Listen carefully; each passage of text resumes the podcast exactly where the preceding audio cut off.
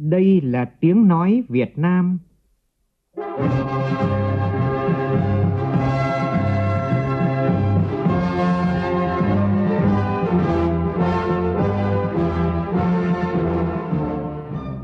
là tiếng nói Việt Nam, phát thanh từ Hà Nội, thủ đô nước Cộng hòa xã hội chủ nghĩa Việt Nam.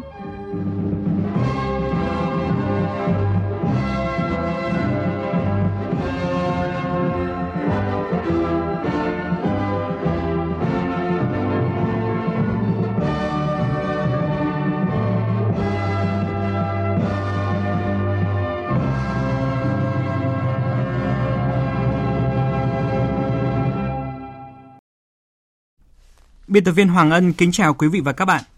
Mời quý vị cùng nghe chương trình Thời sự trưa của Đài Tiếng Nói Việt Nam với những nội dung chính sau đây.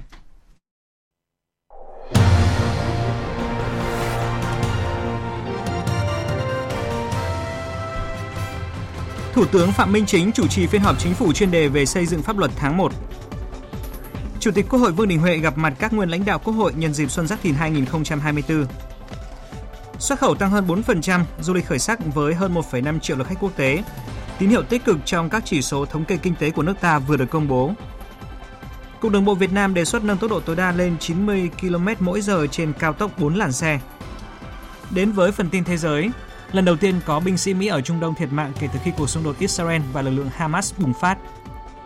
Phong trào biểu tình của nông dân Pháp gia tăng, đe dọa phong tỏa thủ đô Paris để yêu cầu chính phủ đáp ứng các yêu sách.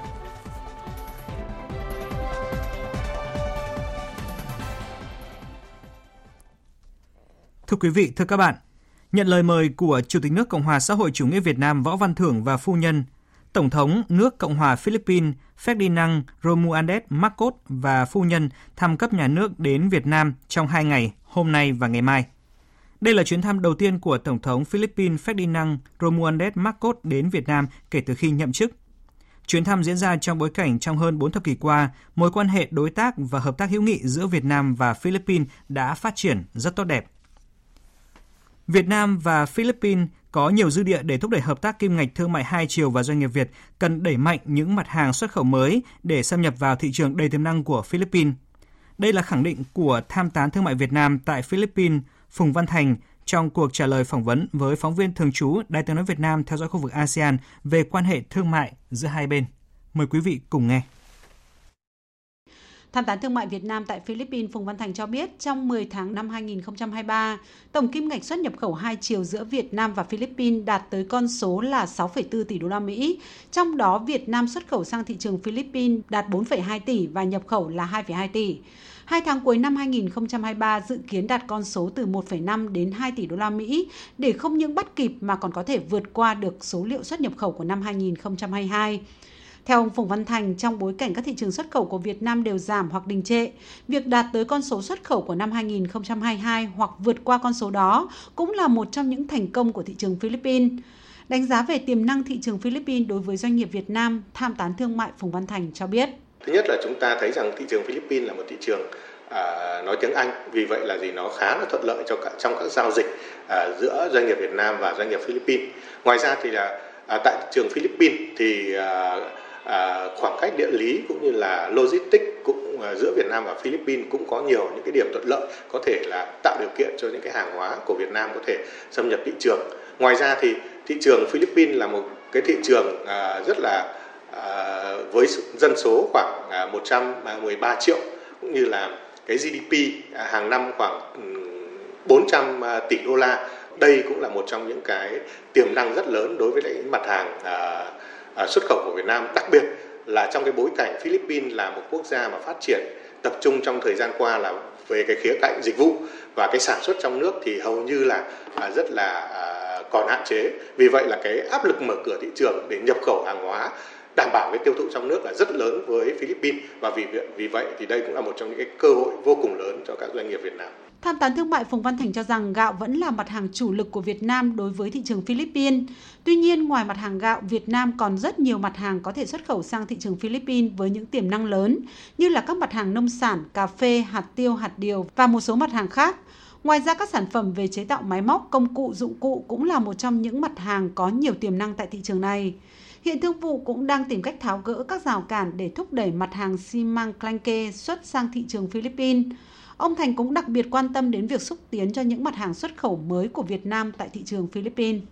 Ngoài ra thì sắt thép, xây dựng và à, rất nhiều mặt hàng khác, đặc biệt là trong năm vừa qua thì thương vụ cũng đã xúc tiến mở ra những cái cơ hội cho những mặt hàng mới tại thị trường Philippines, ví dụ như là dược phẩm, đặc biệt là vaccine à, dịch tả lợn, một trong những cái à, mặt hàng mà hiện nay là trong nước có những cái doanh nghiệp mà chúng ta đã sản xuất được và các doanh nghiệp mà Philippines rất quan tâm và thương vụ cũng đã giới thiệu để mà các doanh nghiệp đối tác Philippines ký kết để mà đưa những cái sản phẩm về dược phẩm trong đó có vaccine à, dịch tả lợn châu Phi sang thị trường Philippines. Một trong những điểm nhấn đó là thương vụ Việt Nam tại Philippines cũng đang xúc tiến cùng với một số doanh nghiệp doanh nhân quan tâm tại thị trường Philippines, thành lập câu lạc bộ doanh nghiệp doanh nhân Việt Nam Philippines. Đây là một trong những hướng đi tranh thủ nguồn lực tại chỗ, tạo ra một sân chơi kết nối hiệu quả và an toàn cho doanh nghiệp giữa Việt Nam và Philippines.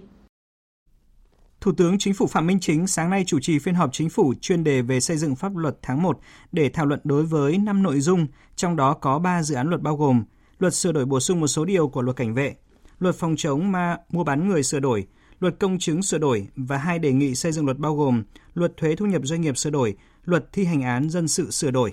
Phóng viên Vũ Khuyên đưa tin. Tại phiên họp, các thành viên chính phủ cho rằng năm nội dung thảo luận hôm nay đều là những nội dung quan trọng, có tác động kinh tế xã hội sâu rộng. Đặc biệt, về dự án luật công chứng sửa đổi, các thành viên chính phủ đề nghị thể chế hóa đầy đủ các chủ trương về cải cách hành chính, cải cách tư pháp, xã hội hóa trong hoạt động công chứng, phù hợp với hiến pháp, đồng bộ với hệ thống pháp luật.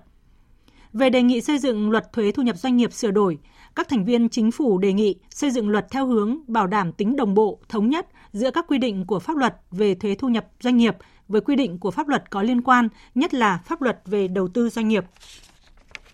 Để công tác xây dựng hoàn thiện thể chế đạt hiệu quả cao hơn, thời gian tới Thủ tướng yêu cầu các bộ ngành tập trung lãnh đạo chỉ đạo, nhất là vai trò của người đứng đầu trong xây dựng pháp luật, đầu tư nguồn lực cho xứng tầm là đột phá chiến lược, nâng cao năng lực phản ứng chính sách, tháo gỡ khó khăn, thúc đẩy phát triển kinh tế xã hội.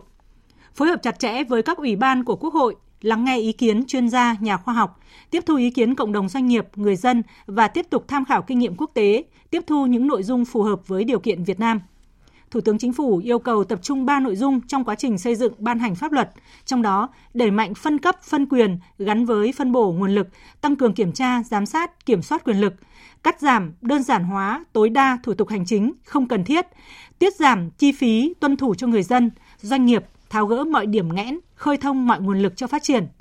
Phòng chống lợi ích nhóm, tham nhũng chính sách trong quá trình xây dựng, ban hành văn bản quy phạm pháp luật, xử lý nghiêm vi phạm. Thủ tướng cho biết, dự kiến trong năm 2024, chính phủ sẽ trình Quốc hội cho ý kiến và thông qua 23 dự án luật, trong đó có nhiều dự án luật rất quan trọng, làm nền tảng pháp lý cho sự phát triển kinh tế xã hội trên nhiều lĩnh vực. Yêu cầu các bộ trưởng, trưởng ngành tập trung lãnh đạo chỉ đạo, triển khai nghiêm túc, bảo đảm tiến độ, chất lượng, hạn chế tối đa việc xin lùi, hoãn, rút, việc trình chậm, kém chất lượng. Trong không khí chuẩn bị đón xuân mới và kỷ niệm ngày thành lập Đảng Cộng sản Việt Nam, sáng nay tại nhà Quốc hội, Chủ tịch Quốc hội Vương Đình Huệ đã gặp mặt nguyên lãnh đạo Quốc hội, Ủy ban Thường vụ Quốc hội, đại biểu chuyên trách ở Trung ương, công chức viên chức, người lao động thuộc Văn phòng Quốc hội đã nghỉ hưu tại Hà Nội. Tin của phóng viên Lê Tuyết. Tại cuộc gặp mặt, nguyên lãnh đạo Quốc hội đánh giá cao Quốc hội khóa 15 tiếp tục thể hiện tinh thần đổi mới trên các lĩnh vực. Diễn đàn Quốc hội gần với cử tri và được cử tri đông đảo người dân đánh giá cao. Các ý kiến cũng cho rằng mỗi khóa Quốc hội có vị trí trọng trách, nhiệm vụ chính trị khác nhau và mỗi khóa Quốc hội lại tiếp tục vun đắp truyền thống vẻ vang gần 80 năm qua của Quốc hội. Bày tỏ tin tưởng Quốc hội khóa 15 sẽ hoàn thành tốt nhiệm vụ đề ra. Phát biểu tại buổi gặp mặt, Chủ tịch Quốc hội Vương Đình Huệ khẳng định để đạt được các kết quả này là do Quốc hội, Đảng đoàn Quốc hội, Ủy ban Thường vụ Quốc hội, các cơ quan của Quốc hội tiếp tục phát huy truyền thống vẻ vang đầy tự hào của Quốc hội Việt Nam, không ngừng nỗ lực đổi mới, nâng cao chất lượng, hiệu lực, hiệu quả, phấn đấu để ngày càng phát huy tính dân chủ, pháp quyền, chuyên nghiệp, hiện đại, công khai, minh bạch, bám sát hơi thở của cuộc sống, đáp ứng ngày càng tốt hơn nguyện vọng của cử tri và nhân dân. Đặc biệt, Quốc hội cũng luôn nhận được sự quan tâm, đồng hành, chia sẻ kinh nghiệm, giúp đỡ đầy trách nhiệm và tâm huyết của các đồng chí nguyên lãnh đạo Quốc hội, Ủy viên Ủy ban Thường vụ Quốc hội, đại biểu Quốc hội chuyên trách, ở Trung ương qua các thời kỳ. Và có được cái thành công kết quả đó của Quốc hội thì cái sự đóng góp của các thế hệ người lãnh đạo ở các cơ quan của Quốc hội, đặc biệt là các ông chí nguyên chủ tịch, phó chủ tịch, các ông chí nguyên ủy viên thường vụ Quốc hội mà đại biểu Quốc hội chuyên trách các khóa và bây giờ vẫn hoạt động với tư cách là chuyên gia, có những người thì góp ý theo tư cách là như công dân thôi thì rất có giá trị và đóng góp rất nhiều công sức. Không có sự hỗ trợ động viên rồi khích lệ rồi có góp ý một cách chân thành thẳng thắn và góp ý công sức trí tuệ như vậy, kể cả những cái việc dài hạn và việc lớn, kể cả những việc mà nó khó trước mắt thì đều các đồng chí đều hết sức tâm huyết đối với với hoạt động của Quốc hội. Thay mặt cho Đảng đoàn và Ủy ban Thường vụ Quốc hội, anh chị em đại biểu Quốc hội, chúng tôi ờ, xin trân trọng cảm ơn sự quan tâm rất là lớn lao, rất là tình cảm và trách nhiệm. Nhân dịp chuẩn bị đón Tết Nguyên đán Giáp Thìn 2024, thay mặt Đảng đoàn Quốc hội, Ủy ban Thường vụ Quốc hội, Chủ tịch Quốc hội Vương Đình Huệ chúc các đồng chí nguyên lãnh đạo Quốc hội, nguyên ủy viên Ủy ban Thường vụ Quốc hội các khóa, đại biểu Quốc hội chuyên trách ở Trung ương và cán bộ công chức của Văn phòng Quốc hội qua các thời kỳ, cùng gia đình một năm mới an lành, sức khỏe và hạnh phúc, tiếp tục hỗ trợ, góp ý nhiều hơn nữa để Quốc hội hoàn thành xuất sắc nhiệm vụ đã được Đảng và Nhà nước giao. Sáng nay, Phó Chủ tịch nước Võ Thị Ánh Xuân cùng đoàn công tác đến thăm tặng quà Tết tại tỉnh Quảng Nam. Phó Chủ tịch nước Võ Thị Ánh Xuân đề nghị tỉnh Quảng Nam tập trung hoàn thành hai nhiệm vụ, vừa tạo động lực trong phát triển kinh tế xã hội để bứt phá vươn lên, vừa chăm lo thật tốt cho nhân dân để trả nghĩa ân tình cho nhân dân trong các cuộc kháng chiến giành độc lập dân tộc. Tin của phóng viên Long Phi tại miền Trung. Báo cáo với Phó Chủ tịch nước, ông Lê Trí Thanh, Chủ tịch Ủy ban Nhân dân tỉnh Quảng Nam cho biết, tỉnh Quảng Nam đang khẩn trương chuyển quà của Chủ tịch nước đến với 87.600 đối tượng chính sách, người có công trên địa bàn, với tổng kinh phí hơn 26,8 tỷ đồng. Cùng với đó, tỉnh Quảng Nam hỗ trợ gần 1.000 tấn gạo, giúp cho 60.136 hộ hoàn cảnh khó khăn, nguy cơ thiếu lương thực trong dịp Tết Giáp Thìn 2024. Tất cả quà Tết được tỉnh Quảng Nam gửi đến người dân trước ngày 25 tháng Chạp năm Quý Mão 2023. Phó Chủ tịch nước Võ Thị Ánh Xuân biểu dương những nỗ lực vượt khó của tỉnh Quảng Nam trong phát triển kinh tế xã hội. Các cấp ủy đảng, chính quyền tỉnh Quảng Nam luôn dành sự quan tâm tốt trong công tác an sinh xã hội, chăm lo gia đình chính sách. Phó Chủ tịch nước Võ Thị Ánh Xuân đề nghị tỉnh Quảng Nam cần nỗ lực nâng cao thu nhập bình quân đầu người, có nhiều chính sách quan tâm đến đời sống người dân miền núi, vùng sâu, vùng xa, khu vực thường xuyên bị ảnh hưởng bởi thiên tai và vùng căn cứ cách mạng. Trước hết là phải đền ơn đáp nghĩa cho những hy sinh mất mát mà bà con nhân dân đã đổ ra để có độc lập tự do ngày nay. Làm hai vai, vừa là tạo động lực để bực bước phá, để vượt lên, nhưng mà vừa là phải lo cho dân, trả cái nghĩa ân tình đối với nhân dân trong các cuộc kháng chiến giành độc lập dân tộc.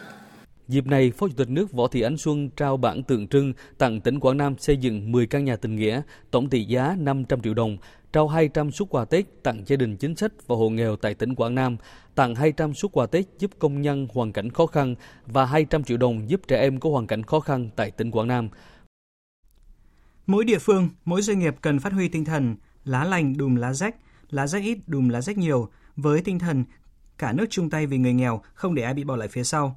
Đây là yêu cầu của ông Nguyễn Trọng Nghĩa, Bí thư Trung ương Đảng, trưởng ban tuyên giáo Trung ương tại chương trình phiên chợ Tết không đồng và chương trình trao quà Tết của lãnh đạo Đảng, Nhà nước, Ủy ban Mặt trận Tổ quốc Việt Nam diễn ra tại thành phố Đà Nẵng sáng nay. Tin của phóng viên Thành Long tại miền Trung. Chương trình chợ Tết không đồng do Hội chữ thập đỏ thành phố Đà Nẵng tổ chức. Tại chợ Tết không đồng, ban tổ chức trao 1.000 phiếu mua hàng tặng 1.000 hộ nghèo, cận nghèo, hoàn cảnh khó khăn, hộ có người nhiễm chất độc da cam, người khuyết tật, bệnh nhân hiểm nghèo, hộ bị ảnh hưởng thiên tai trong năm 2023 và những phụ nữ hoàn cảnh kinh tế khó khăn, trẻ em không may mắn, người cao tuổi neo đơn, người neo đơn tại thành phố Đà Nẵng. Mỗi phiếu mua hàng trị giá 600.000 đồng để người dân lựa chọn mua sắm các đồ dùng trong ngày Tết. Ngoài ra, người dân đến với chương trình này còn được tham gia vào các hoạt động miễn phí như cắt tóc, tặng thư pháp, tư vấn sức khỏe, chụp ảnh Tết, gian hàng miễn phí. Những người dự chương trình này còn tham gia gói 1.000 chiếc bánh trưng tặng sinh viên, công nhân, người lao động không về quê ăn Tết, người bán vé số, bán hàng rong và người vô gia cư, hộ gia đình thu nhập thấp trên địa bàn thành phố Đà Nẵng. Phát biểu tại chương trình phiên chợ không đồng, ông Nguyễn Trọng Nghĩa, Bí thư Trung ương Đảng, trưởng ban tuyên giáo Trung ương khẳng định Bộ Chính trị, Ban Bí thư Trung ương Đảng rất quan tâm đời sống của bà con. Dịp Tết này, các đồng chí lãnh đạo Đảng, Nhà nước đã đi thăm, chúc Tết nhân dân 63 tỉnh, thành phố trong cả nước, thăm hỏi, tặng quà người có công, đối tượng chính sách, đồng bào miền núi ở biên giới, hải đảo, gia đình yếu thế khó khăn. Ông Nguyễn Trọng Nghĩa, Bí thư Trung ương Đảng, trưởng ban tuyên giáo Trung ương nhấn mạnh. Đâu đâu cũng có nhiều các cái hoạt động hết sức là ý nghĩa, nó thể hiện tinh thần những cái giá trị cao quý của văn hóa, của lịch sử, của con người Việt Nam, nhất là khơi dậy tinh thần tương thân, tương ái, hỗ trợ giúp đỡ lẫn nhau. À, lá lành thì đùm lá rách, lá rách ít đùm lá rách nhiều, tương trợ để làm sao á, gia đình nào còn khó khăn thì phải được xã hội hỗ trợ, giúp đỡ, nâng đỡ để đồng hành. Chúng ta cùng xây dựng quê hương Đà Nẵng của chúng ta ngày càng giàu đẹp. Cũng trong sáng nay, ông Nguyễn Trọng Nghĩa, Bí thư Trung ương Đảng, trưởng ban tuyên giáo Trung ương đã trao 200 suất quà, mỗi suất trị giá 1 triệu 200 ngàn đồng, gồm tiền mặt và một phần quà của lãnh đạo Đảng, Nhà nước, Mặt trận Tổ quốc Việt Nam, tặng hộ nghèo, gia đình hoàn cảnh khó khăn trên địa bàn thành phố Đà Nẵng. Theo Tổng công ty Đường sắt Việt Nam, trong dịp Tết Nguyên đán năm nay, Tổng Liên đoàn Lao động Việt Nam sẽ phối hợp với ngành đường sắt tổ chức các chuyến tàu miễn phí đưa công nhân từ các tỉnh thành khu vực phía Nam về các tỉnh thành phía Bắc ăn Tết và trở lại làm việc sau Tết. Theo đó, từ ngày mùng 4 đến ngày mùng 7 tháng 2 năm 2024, tức là từ ngày 25 đến ngày 28 tháng Chạp năm Quý Mão, sẽ có các chuyến tàu công đoàn chạy từ phía Nam ra Bắc. Còn từ ngày 13 đến ngày 17 tháng 2, tức là từ ngày mùng 4 đến mùng 8 tháng Giêng năm Giáp Thìn, thì sẽ có các chuyến tàu chạy từ Bắc vào Nam. Dự kiến có khoảng 2.000 đoàn viên công đoàn người lao động làm việc tại các tỉnh, thành phố phía Nam được đưa đón miễn phí theo chương trình này. Về phương thức tổ chức, các tổ chức công đoàn cấp trên sẽ phối hợp với công ty cổ phần đường sắt Sài Gòn tổ chức thực hiện hoặc đăng ký mua vé, kinh phí chi từ nguồn tài chính của công đoàn cấp trên. Tại ga Sài Gòn, Thành đoàn Hội sinh viên, Trung tâm hỗ trợ học sinh sinh viên thành phố Hồ Chí Minh vừa phối hợp cùng với đơn vị tài trợ tổ chức lễ tiễn sinh viên khó khăn về quê đón Tết bằng chuyến tàu mùa xuân. Với thông điệp có gia đình, có sức khỏe là Tết ổn rồi. Chương trình mong muốn lan tỏa sự quan tâm giúp đỡ cùng sinh viên vượt qua những khó khăn hiện tại để cuối năm trở về bên người thân gia đình và cùng đón một cái Tết ổn. Chuyến tàu mùa xuân chở đầy ắp những tiếng cười, niềm hạnh phúc và chở cả tình người hào sản dày khắp các tỉnh miền Trung. Em Trần Thị Thúy Nga, sinh viên năm nhất trường Đại học Giao thông Vận tải Thành phố Hồ Chí Minh, là một trong những sinh viên được nhận vé tàu miễn phí từ chương trình chia sẻ. Em cảm thấy vui khi mà mình được về quê sớm với ba mẹ mà còn được miễn phí thì cái số tiền mà tụi em phải bỏ ra để mua vé xe thì sẽ phụ giúp được ba mẹ một phần nào đó. Em nghĩ là sẽ sắm đồ mới hoặc là bánh kẹo cho Tết năm nay ạ. À. Gia đình em đông con, ba mẹ cũng không có làm được mấy công việc nặng nhọc. Được đi chuyến tàu này thì em cảm thấy nó rất là vui và cái chương trình này nó rất là ý nghĩa ạ. À. Anh Lê Xuân Dũng, giám đốc Trung tâm hỗ trợ học sinh sinh viên thành phố Hồ Chí Minh cho biết, chuyến tàu mùa xuân khởi đầu cho hành trình chở sinh viên khó khăn về quê Tết năm 2024 với tổng số giá tàu xe miễn phí là 2.200 vé. Ngoài ra trong dịp Tết Nguyên đán 2024, Trung tâm hỗ trợ học sinh sinh viên thành phố phối hợp cùng các đơn vị giới thiệu 4.000 việc làm thêm trong dịp Tết cho sinh viên, tặng quà cho 2.000 học sinh sinh viên khó khăn. Thời sự VOV nhanh, tin cậy, hấp dẫn. Mời quý vị nghe tiếp chương trình Thời sự trưa của Đài tiếng nói Việt Nam với những tin đáng chú ý khác. Thủ tướng Chính phủ vừa có quyết định phê duyệt quy hoạch tỉnh Điện Biên thời kỳ 2021 đến năm 2030, tầm nhìn đến năm 2050. Mục tiêu tổng quát đến năm 2030, Điện Biên trở thành tỉnh phát triển khá trong khu vực Trung Du và miền núi phía Bắc, là một trong những trung tâm du lịch dịch vụ y tế của vùng. Đến năm 2030, tổng sản phẩm trên địa bàn bình quân đầu người đạt trên 113 triệu đồng theo giá hiện hành, năng suất lao động đạt 190 triệu đồng theo giá hiện hành, giảm tỷ lệ hộ nghèo tiếp cận đa chiều xuống còn dưới 8%. Đặc biệt, phát triển du lịch trở thành ngành kinh tế mũi nhọn của tỉnh, dựa trên ba trụ cột chính là du lịch lịch sử văn hóa, du lịch sinh thái, khám phá cảnh quan thiên nhiên và du lịch nghỉ dưỡng, giải trí, chăm sóc sức khỏe. Phấn đấu đến năm 2030, du lịch đóng góp trên 10% tổng sản phẩm trên địa bàn. Đến năm 2050, Điện Biên là trọng điểm du lịch văn hóa, lịch sử, sinh thái quốc gia hướng tới đẳng cấp quốc tế, phát triển mạnh dịch vụ thương mại và vùng biên giới ổn định, vững chắc. Về phương án tổ chức các hoạt động kinh tế xã hội, tỉnh Điện Biên phát triển theo mô hình cấu trúc không gian, bốn trục động lực, ba vùng kinh tế, bốn cực tăng trưởng. Trong đó, bốn cực tăng trưởng gồm thành phố Điện Biên Phủ, thị xã Mường Lay, thị trấn Tuần Giáo và thị trấn Mường Nhé. Tổng cục Thống kê Bộ Kế hoạch và Đầu tư vừa công bố báo cáo tóm tắt tình hình kinh tế xã hội tháng 1 năm nay với nhiều thông tin đáng chú ý. Mỗi ngày có gần 950 doanh nghiệp thành lập mới hoặc là quay trở lại hoạt động. Khách quốc tế tăng gần 74%. 9 nhóm hàng hóa dịch vụ có chỉ số giá tăng dẫn đến CPI tháng 1 tăng so với cùng kỳ trước. Phóng viên Thu Trang thông tin cụ thể. Tháng 1, chỉ số sản xuất công nghiệp tăng hơn 18% so với cùng kỳ năm trước, tăng ở 16 địa phương và giảm ở 3 địa phương. Đóng góp nhiều nhất vào mức tăng chung là ngành sản xuất và phân phối điện với mức tăng gần 22%. Cả nước có hơn 27.000 doanh nghiệp thành lập mới và quay trở lại hoạt động, tăng 5,5% so với cùng kỳ 2023. Số doanh nghiệp rút lui khỏi thị trường là 53.900 doanh nghiệp, tăng gần 23%. Nếu như tính theo khu vực kinh tế, số doanh nghiệp công nghiệp và xây dựng thành lập mới nhiều nhất. Vốn đầu tư thực hiện từ ngân sách ước đạt hơn 31.000 tỷ đồng, tăng hơn 12% so với cùng kỳ 2023. Tổng vốn FDI đăng ký vào Việt Nam tính đến ngày 20 tháng 1 đạt gần 2,4 tỷ đô la Mỹ, tăng 40%. Trong đó thì Singapore là nhà đầu tư lớn nhất với hơn 1,3 tỷ đô la Mỹ. Vốn FDI thực hiện ước đạt gần 1,5 tỷ đô la Mỹ, tức là tăng gần 10% và chủ yếu ở lĩnh vực chế biến chế tạo. Ở chiều ngược lại, tổng vốn đầu tư của Việt Nam ra nước ngoài tăng gấp 9,3 lần cùng kỳ năm trước, tập trung vào thị trường Hoa Kỳ và đa phần là lĩnh vực xây dựng. Tháng 1 là tháng cận Tết Nguyên đán nên hoạt động thương mại và dịch vụ diễn ra khá sôi động phục vụ nhu cầu tiêu dùng. Tổng mức bán lẻ hàng hóa và doanh thu dịch vụ tiêu dùng ước đạt 524.000 tỷ đồng, tăng 8%. Tổng kim ngạch xuất nhập khẩu hàng hóa tính đến ngày 15 tháng 1 đạt gần 30 tỷ đô la Mỹ, tăng hơn 5%. Trong đó thì xuất khẩu tăng 4%, nhập khẩu tăng gần 7%, cán cân thương mại hàng hóa xuất siêu 0,38 tỷ đô la Mỹ. Một số địa phương thực hiện tăng giá dịch vụ y tế. Tập đoàn Điện lực Việt Nam điều chỉnh giá bán lẻ điện bình quân. Giá gạo tăng theo giá gạo xuất khẩu, kéo theo chỉ số giá tiêu dùng CPI tháng 1 tăng gần 3,4% so với cùng kỳ năm trước. Lạm phát cơ bản tăng hơn 2,7%. Tháng 1, hơn 1,5 triệu lượt khách quốc tế đã đến với Việt Nam, tăng gần 74% so với cùng kỳ 2023. Cục Đường bộ Việt Nam vừa báo cáo Bộ Giao thông Vận tải về tổ chức cấm biển tốc độ tối đa cho phép trên đường ô tô cao tốc phân kỳ đầu tư được thiết kế với 4 làn xe cơ giới, phần xe chạy hai làn mỗi bên.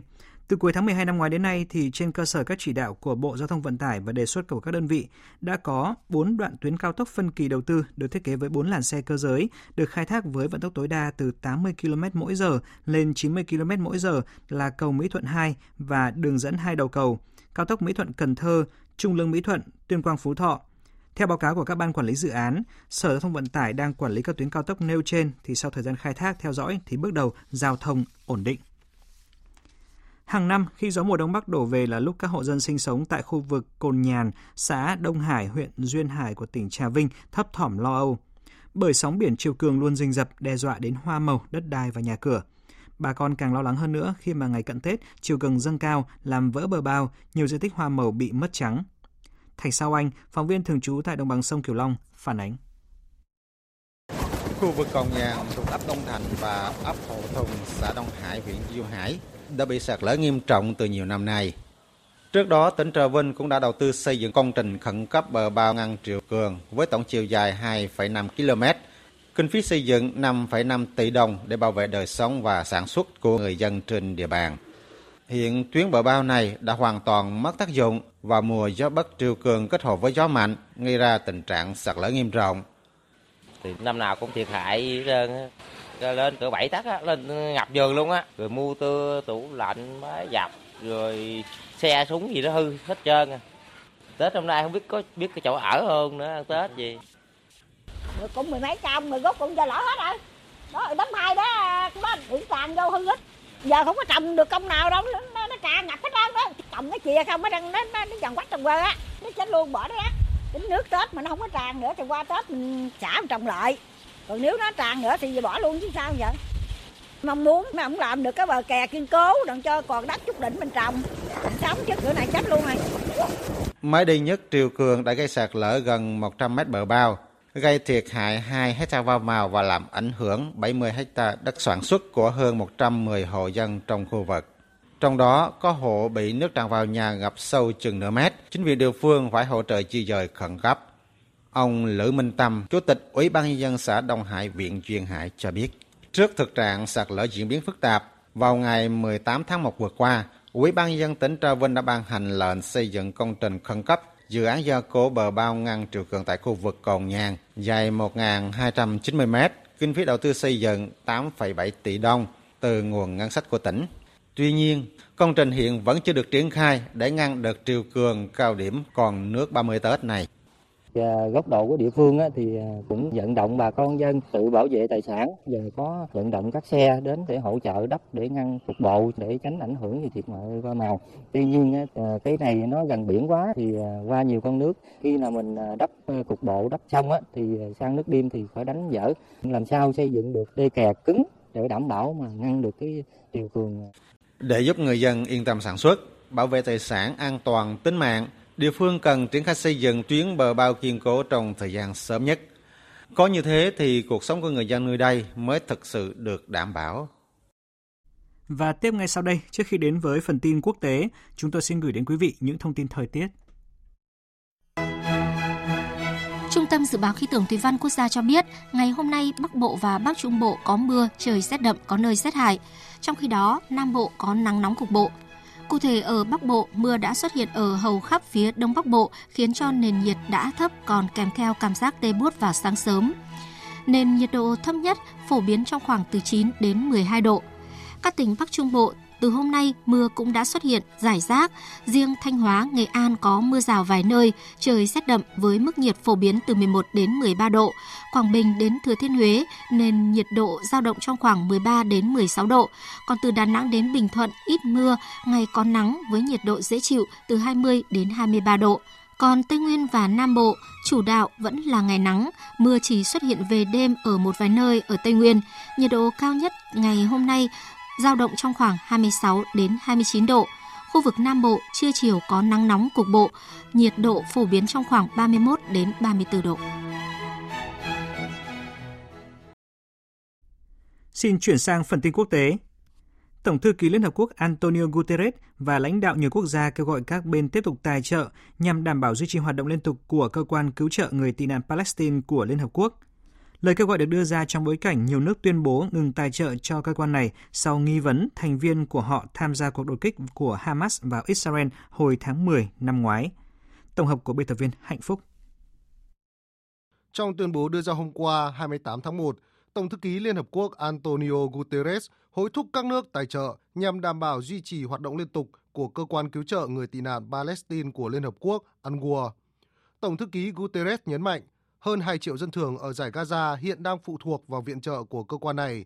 Bên cạnh đó, ông cho biết Liên Hợp Quốc cũng đang điều tra làm rõ cáo buộc đối với một số nhân viên của UNRWA. Cùng ngày, Thủ tướng Palestine Mohamed Istaye kêu gọi các quốc gia đã tạm dừng tài trợ cho UNRWA hãy đảo ngược quyết định. Chúng tôi vô cùng sốc khi một số quốc gia đã quyết định đình chỉ viện trợ của họ cho cơ quan cứu trợ người tị nạn Palestine của Liên Hợp Quốc. Các quốc gia đã tuyên bố đình chỉ viện trợ chiếm tới 70% ngân sách hàng năm của cơ quan cứu trợ người tị nạn Palestine của Liên Hợp Quốc. Động thái này là cực kỳ nguy hiểm và chúng tôi hy vọng rằng nó sẽ bị đảo ngược. Đây cũng là thời điểm khó khăn nhất khi mà Tòa án Công lý Quốc tế đã kêu gọi hành động ngay lập tức nhằm tăng cường viện trợ quốc tế cho người dân ở giải Gaza. Trong khi đó, Ngoại trưởng Ai Cập Sameh Sukri bày tỏ sự ngạc nhiên trước quyết định thu hồi nguồn tài trợ cho Anwar của một số quốc gia. Chúng tôi đánh giá cao cơ quan cứu trợ người tị nạn Palestine của Liên Hợp Quốc và công việc của họ. Những gì họ đang phải đối mặt vào thời điểm này, cũng như tính khách quan và sự cân bằng mà họ sẵn sàng thực hiện các thủ tục cần thiết để đối mặt với bất kỳ hành vi vi phạm cá nhân nào. Đây là cơ quan duy nhất hoàn thành vai trò này và việc thiếu nguồn lực để họ hoạt động sẽ chỉ gây thêm đau khổ cho người dân ở giải Gaza.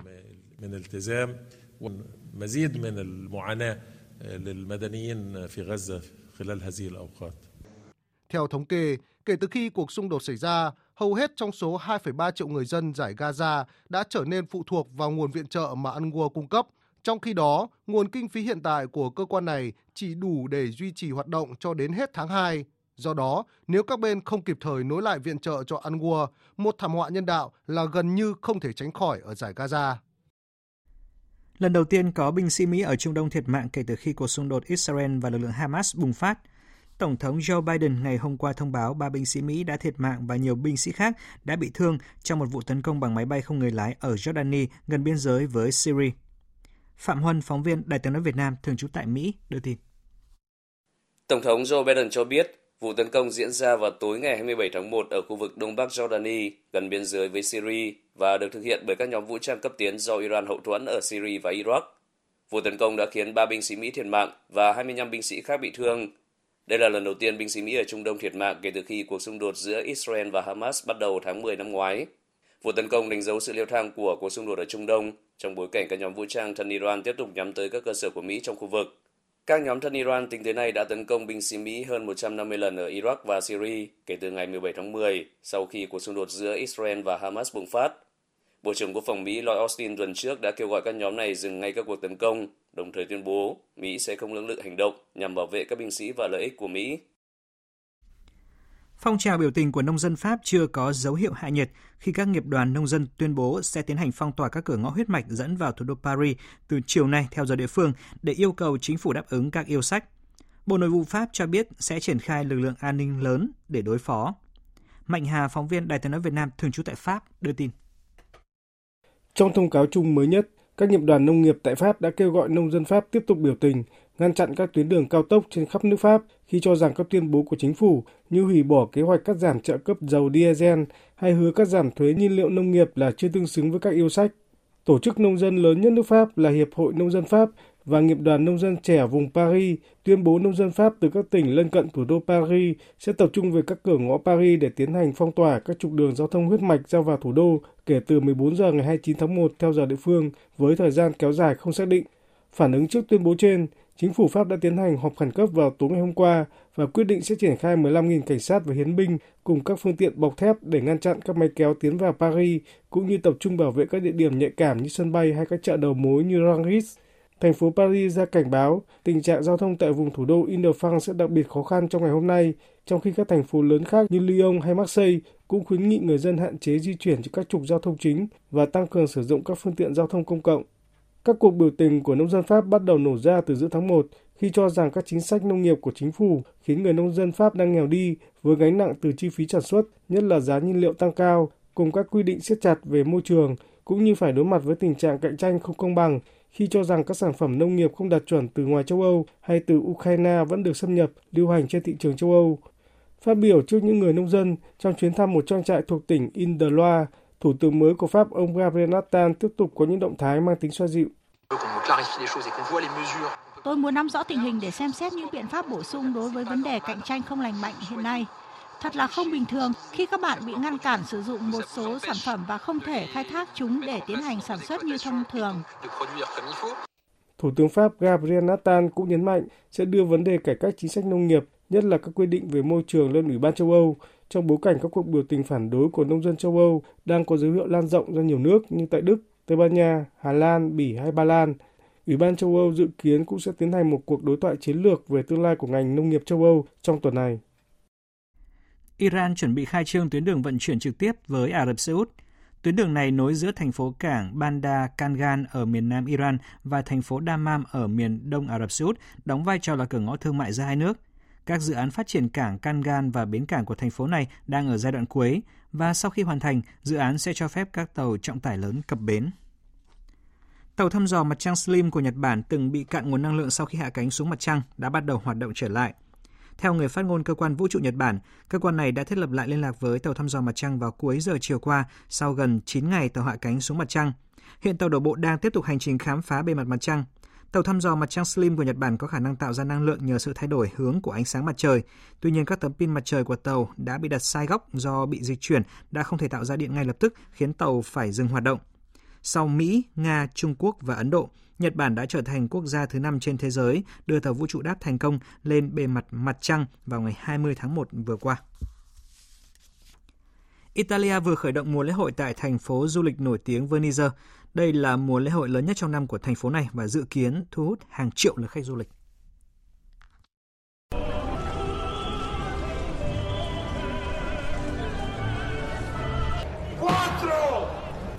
Thành phố Venice ngày cuối tuần trở nên sôi động náo nhiệt hơn với âm nhạc và những bộ trang phục hóa trang sặc sỡ và lộng lẫy theo phong cách dạ hội cổ điển.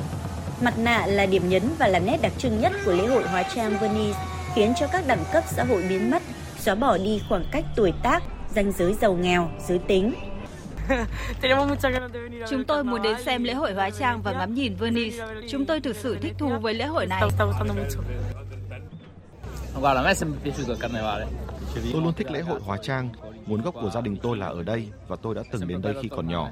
Thật vui khi được trở lại, dù là bây giờ tôi đang sống xa quê hương.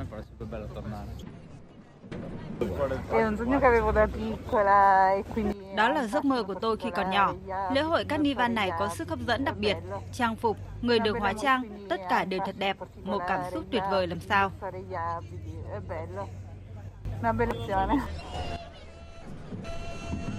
Lễ hội hóa trang hàng năm là một nét đặc trưng văn hóa của Venice, thành phố của những con kênh.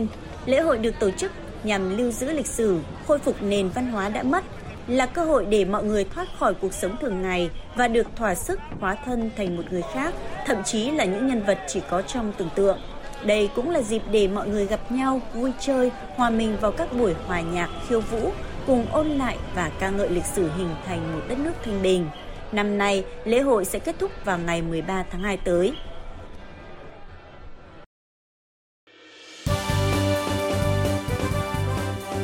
Thời sự tiếng nói Việt Nam Thông tin nhanh Bình luận sâu Tương tác đa chiều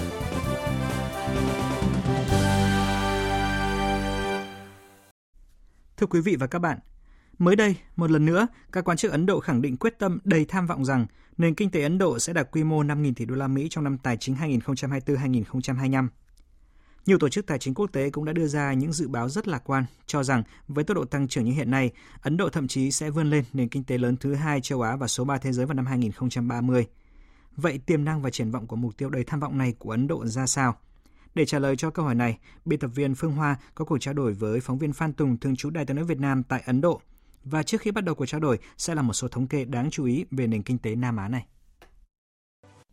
Thưa quý vị, thưa các bạn, hiện nay nền kinh tế Ấn Độ ước tính đạt khoảng 3,7 nghìn tỷ đô la Mỹ. Kinh tế Ấn Độ dự kiến tăng trưởng 7,3% trong năm tài chính hiện tại 2023-2024 và là nền kinh tế lớn tăng trưởng nhanh nhất. Mới đây, Ấn Độ cũng đã vượt qua Hồng Kông Trung Quốc để trở thành thị trường chứng khoán lớn thứ tư toàn cầu. Với những bước phát triển vững chắc này, mới nhất Bộ trưởng Dầu mỏ và Khí đốt Ấn Độ Hadip Singh Puri tuyên bố nền kinh tế Ấn Độ sẽ đạt quy mô 5.000 tỷ đô la Mỹ trong năm tài chính tiếp theo 2024-2025 và dự kiến sẽ chạm mốc 10.000 tỷ đô la Mỹ vào năm 2030. Trước đó, tại phiên đối thoại giữa các nhà lãnh đạo doanh nghiệp các nước BRICS tại Johannesburg, Nam Phi hồi năm ngoái, Thủ tướng Ấn Độ Narendra Modi đã nhắc lại cam kết của Ấn Độ trong việc đạt được nền kinh tế trị giá 5.000 tỷ đô la Mỹ.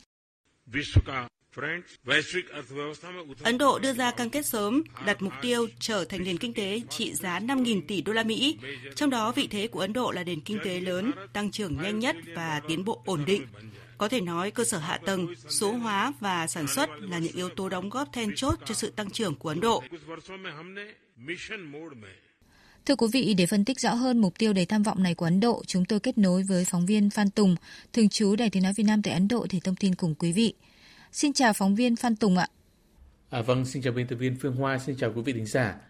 À, thưa anh, Ấn Độ dường như rất tự tin với mục tiêu sớm đạt nền kinh tế quy mô 5.000 tỷ đô la Mỹ. Vậy những cái tiềm năng và lợi thế của Ấn Độ là gì ạ để có thể tự tin như vậy thưa anh? Thực tế, đây là mục tiêu đầy tham vọng của chính quyền của Thủ tướng Narendra Modi đặt ra trong nhiệm kỳ 2 à, và coi như là điểm nhấn trong cuộc bầu cử Hạ viện Ấn Độ sắp tới với khả năng chiến thắng ở nhiệm kỳ thứ ba. Một số chuyên gia kinh tế cho rằng Ấn Độ sẽ vươn lên vị trí nền kinh tế 5.000 tỷ đô la vào năm 2027, trong khi chính quyền nước này lại tự tin rằng mục tiêu đó có thể hoàn thành sớm hơn à, trong năm tài chính 2024-2025 bắt đầu vào tháng 4 sắp tới. À, về cơ bản, Ấn Độ có cơ sở để tin vào điều này. Thứ nhất, à, động lực tăng trưởng chủ yếu của Ấn Độ trong giai đoạn hiện nay và tương lai sắp tới là tiêu dùng nội địa và đầu tư. Với thị trường hơn 1,4 tỷ dân, nhu cầu về tiêu dùng nội địa của Ấn Độ ở quy mô khoảng 513.000 tỷ đô la vào thời điểm tháng 6 năm 2003. Đây là một mỏ vàng tăng trưởng với Ấn Độ trong bối cảnh ở tầng lớp trung lưu đang gia tăng nhanh. Ngoài ra, tỷ trọng đóng góp của đầu tư công vào GDP cũng là một lợi thế của Ấn Độ.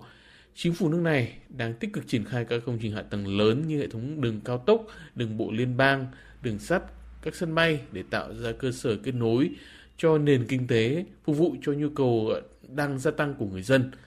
À, đầu tư tư nhân cũng là một động lực quan trọng khác đóng góp vào tăng trưởng chung của quốc gia.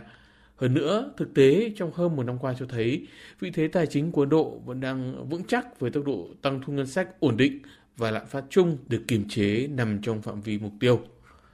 À, dĩ nhiên đây chỉ là các dự báo dựa trên các tính toán trong điều kiện nhất định, chưa thể khẳng định chắc chắn Ấn Độ có thể vươn mình theo đúng các kịch bản này. À, tuy nhiên nhìn lại thời gian qua thì Ấn Độ được cho cũng có một vài chính sách khiến các nước quan ngại như là lệnh cấm nhập khẩu các loại máy tính hay lệnh cấm xuất khẩu gạo tẻ thường hồi năm ngoái à, đã được đề cập trong các cuộc họp của các ủy ban thuộc Tổ chức Thương mại Thế giới WTO. À, liệu là những vướng mắc này và những cái rào cản tồn tại hiện nay có ảnh hưởng đến mục tiêu lớn của Ấn Độ hay không thưa anh ạ? À, vâng thưa chị, à, chính sách ngoại thương của Độ luôn là vấn đề gây tranh cãi lớn với bất kỳ đối tác thương mại nào. À, Ấn Độ duy trì các biện pháp bảo hộ, xây dựng các hàng rào thương mại, đặc biệt trong lĩnh vực nông nghiệp, khiến các cuộc đàm phán thương mại với nước này rất khó đạt được tiến triển nhanh chóng. Ấn Độ lập luận rằng nền kinh tế của họ vẫn đang phát triển, nhiều ngành kinh tế rất dễ nhạy cảm với hàng hóa và dịch vụ từ bên ngoài. Bởi vậy, Ấn Độ phải duy trì các biện pháp bảo hộ trong nước. Tuy nhiên, à, các biện pháp bảo hộ cũng không hẳn là một hàng rào mang tính cơ học thuần túy. Đây còn là cách để Ấn Độ nâng cao vị thế quốc gia trên bàn đàm phán, tạo dựng lợi thế cho mình, nhất là về chính trị. Cụ thể là như việc à, cấm xuất khẩu gạo tẻ thường hồi năm ngoái, Ấn Độ vẫn để mở việc à, xuất khẩu gạo theo thỏa thuận song phương với các chính phủ nước ngoài. Đổi lại, Ấn Độ cũng nhận được các lợi ích khác phù hợp với mong muốn của mình. Với quan điểm đó, chính sách ngoại thương của Ấn Độ có thể giúp sàng lọc các bạn hàng tiềm năng, giúp Ấn Độ lựa chọn được mặt hàng và cả công nghệ. Dĩ nhiên là Ấn Độ ý thức rất cao về sức hấp dẫn của thị trường khổng lồ của mình trong mắt các nhà đầu tư và doanh nghiệp nước ngoài. Bởi vậy họ từng bước tạo ra lợi thế cho mình bằng các công cụ thương mại. À, bất chấp một vài mối nghi ngại thì đã có những dự báo rằng là với tốc độ tăng trưởng như hiện nay thì Ấn Độ sẽ sớm vươn lên trở thành nền kinh tế lớn thứ ba thế giới, chỉ sau Mỹ và Trung Quốc. Vậy ờ, giới quan sát nhận định như thế nào về đường đua nóng bỏng này ạ và những tác động đến xu thế phát triển chung của nền kinh tế toàn cầu hiện nay thưa anh? À, vâng, à, việc so sánh GDP của mỗi quốc gia để xếp loại nền kinh tế là một cách đánh giá quan trọng nhằm nhìn nhận tiềm lực và mức độ phát triển của đất nước đó. Một số dự báo cho rằng là giai đoạn bùng nổ của kinh tế Ấn Độ đã tới. À, nước này có đủ dư địa và tiềm lực để cải thiện thứ hạng của mình trong hàng ngũ các cường quốc. Hồi tháng 12 năm ngoái, hãng xếp hạng tín nhiệm S&P Global cho rằng Ấn Độ uh, sẽ vượt qua Đức và Nhật Bản để trở thành nền kinh tế lớn thứ ba thế giới về quy mô.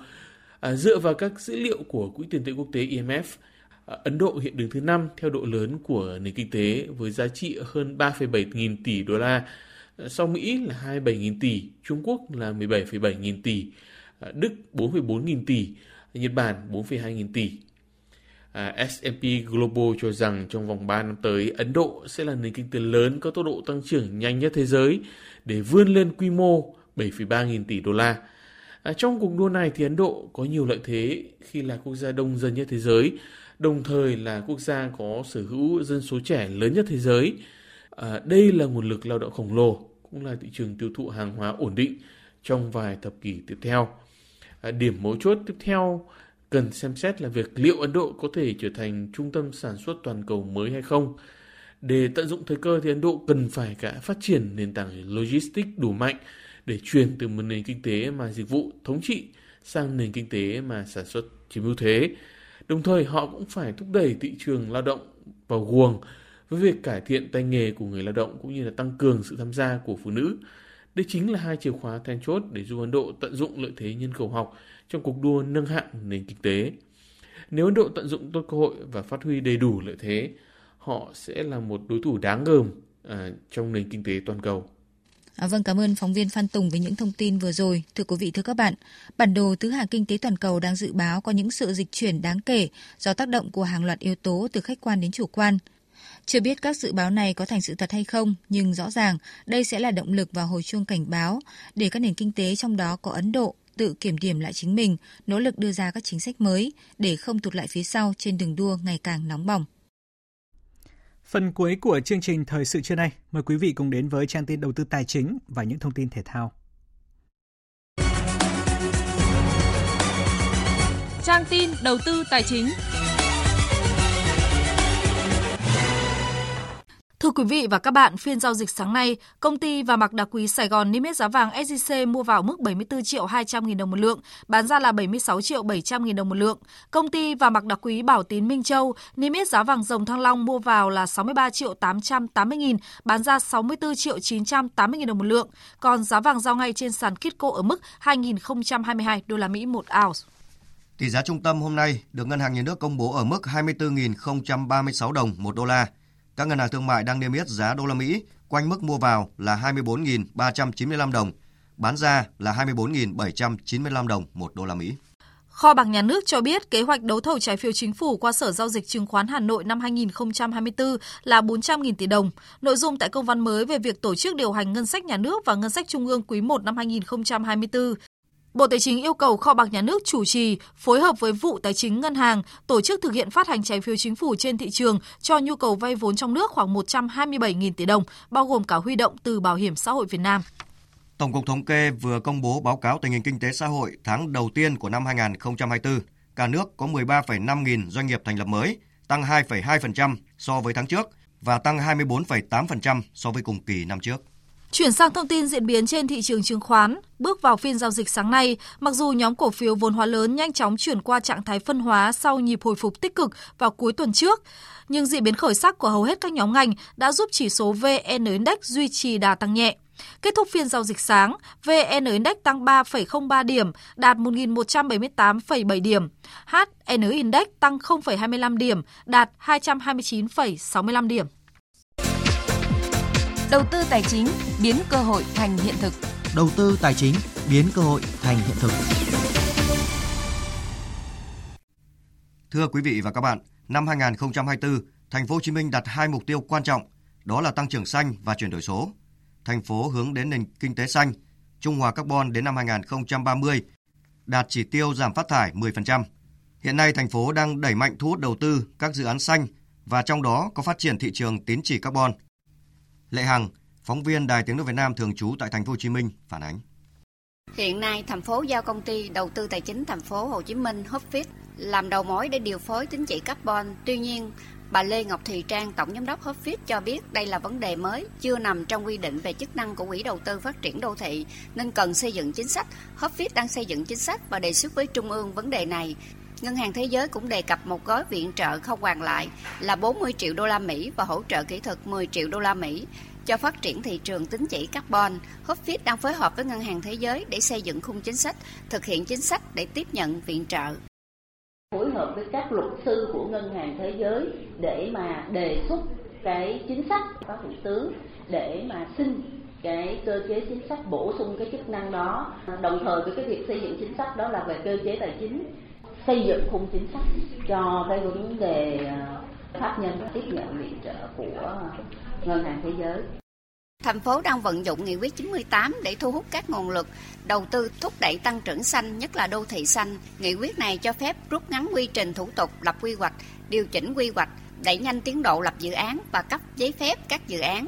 Về việc xử lý rác thải rắn, bà Lê Thị Huỳnh Mai, giám đốc Sở Kế hoạch và Đầu tư thành phố Hồ Chí Minh cho biết, vận dụng nghị quyết này, nếu doanh nghiệp xử lý rác thải, chuyển đổi hoàn toàn sang công nghệ mới, có thu hồi năng lượng, thành phố sẽ đặt hàng. Mỗi ngày lượng chất thải rắn của thành phố Hồ Chí Minh cần xử lý đến 10.000 tấn.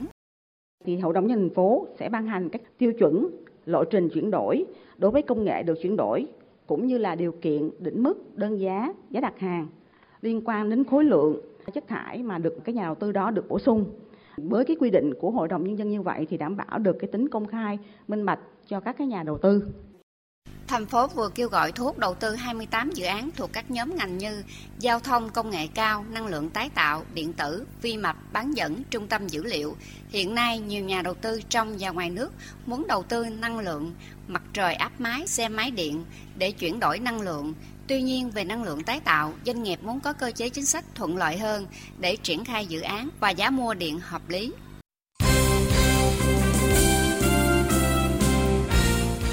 Thưa quý vị và các bạn, trong thời gian V-League tạm nghỉ, nhiều đội bóng vẫn miệt mài tập luyện hoặc thi đấu giao hữu để chuẩn bị cho ngày trở lại. Trong đó, hai câu lạc bộ Hà Nội và Thể công Viettel vừa tham gia giải giao hữu Hana Play Cup 2024.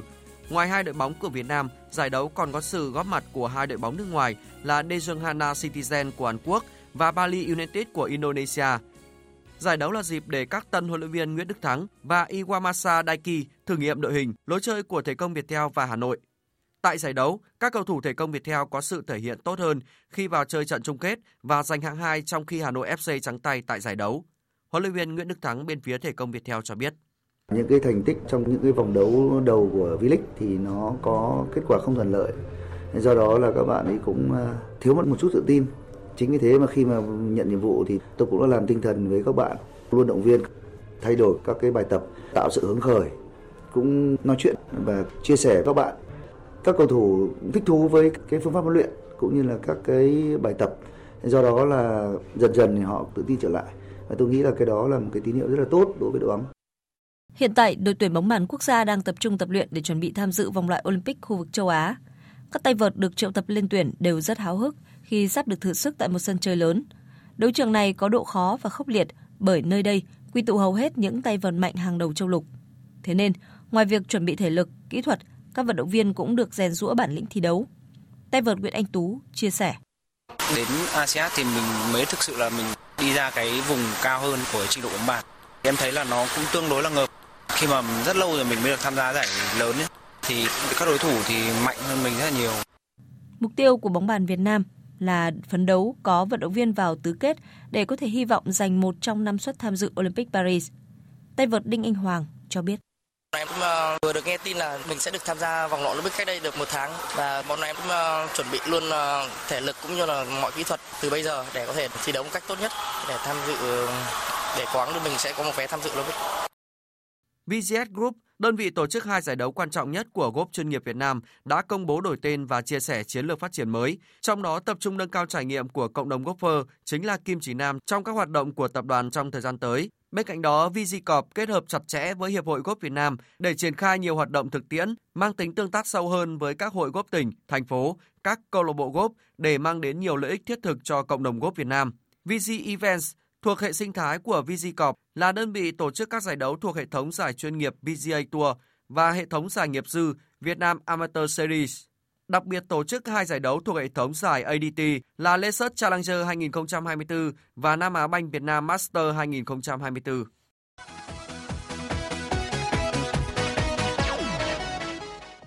Đêm qua và dạng sáng nay tiếp tục diễn ra các trận đấu thuộc vòng 22 La Liga.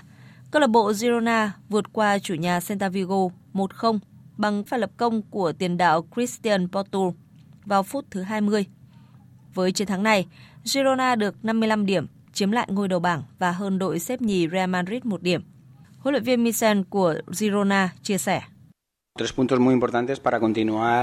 Chiến thắng này rất quan trọng, giúp chúng tôi có cơ hội cạnh tranh danh hiệu của giải đấu và tạo niềm tin động lực để các cầu thủ tiếp tục chiến đấu.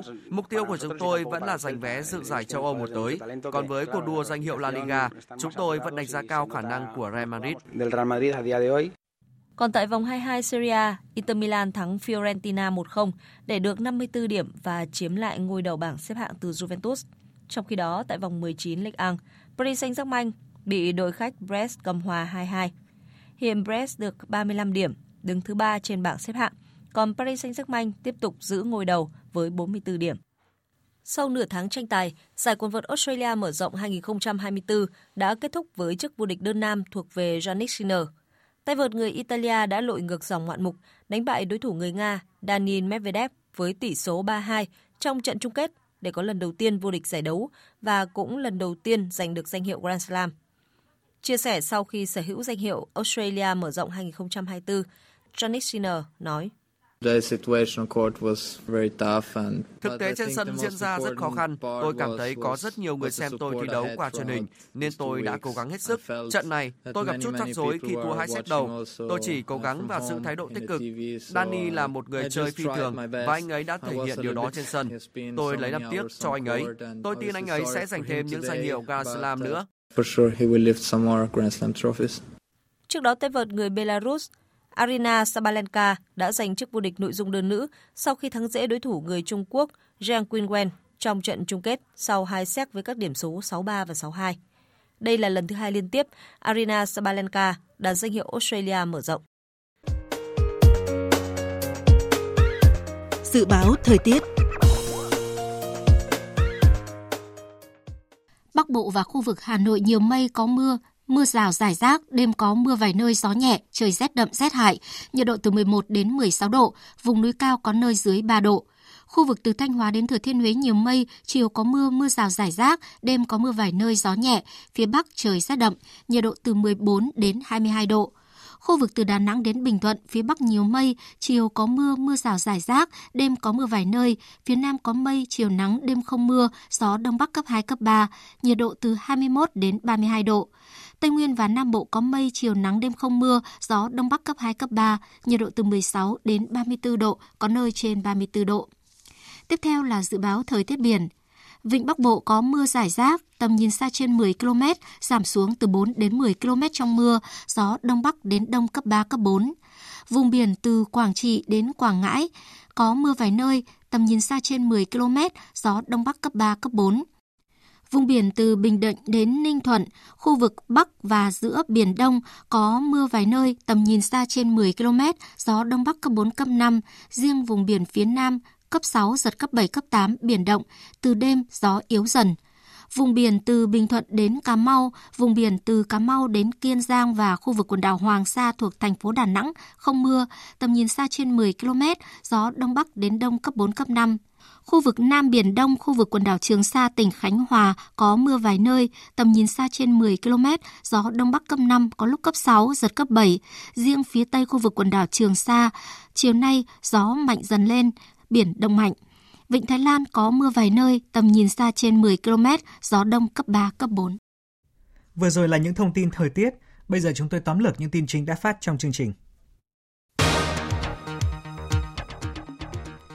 Chủ trì phiên họp chuyên đề về xây dựng pháp luật tháng 1 diễn ra hôm nay, Thủ tướng Phạm Minh Chính yêu cầu tập trung ba nội dung trong quá trình xây dựng ban hành pháp luật, trong đó đẩy mạnh phân cấp phân quyền gắn với phân bổ nguyên lực, tăng cường kiểm tra giám sát, kiểm soát quyền lực, cắt giảm đơn giản hóa tối đa thủ tục hành chính không cần thiết. Phong trào biểu tình của nông dân Pháp chưa có dấu hiệu hạ nhiệt khi các nghiệp đoàn nông dân tuyên bố sẽ tiến hành phong tỏa các cửa ngõ huyết mạch dẫn vào thủ đô Paris từ chiều nay theo giờ địa phương để yêu cầu chính phủ đáp ứng các yêu sách.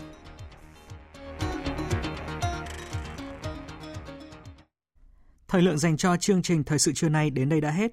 Chương trình do các biên tập viên Hoàng Ân, Thanh Trường, Hàng Nga, Thu Hòa biên soạn và thực hiện với sự tham gia của kỹ thuật viên Hồng Thanh, chịu trách nhiệm nội dung Hoàng Trung Dũng. Xin kính chào tạm biệt và hẹn gặp lại quý vị trong những chương trình sau.